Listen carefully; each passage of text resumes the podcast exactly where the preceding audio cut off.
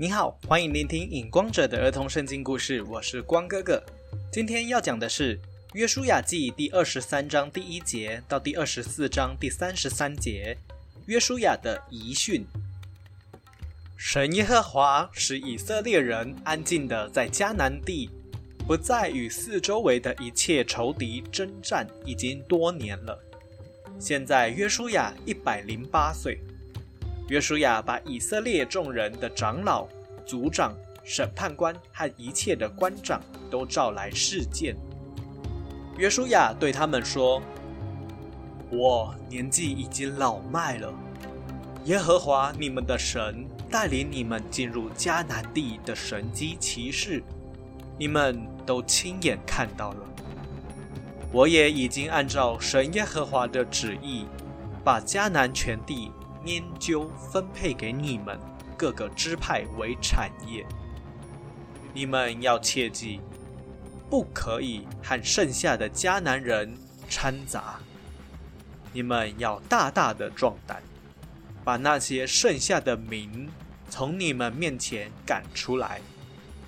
不要害怕，因为耶和华你们的神必与你们同在。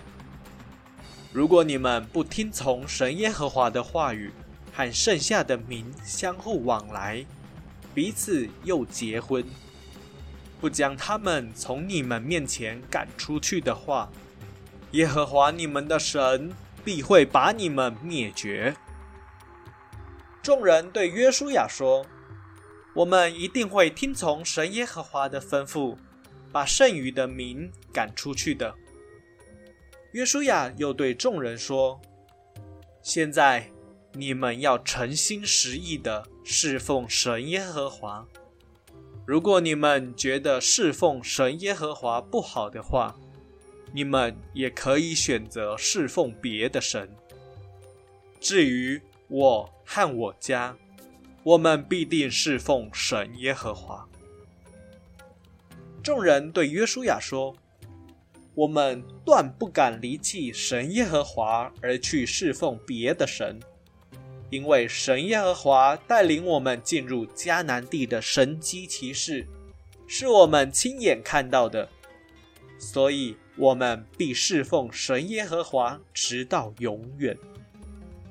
约书亚对众人说：“你们不能侍奉神耶和华，因为他是圣洁的神。”是祭邪的神，必不赦免你们的过犯罪恶。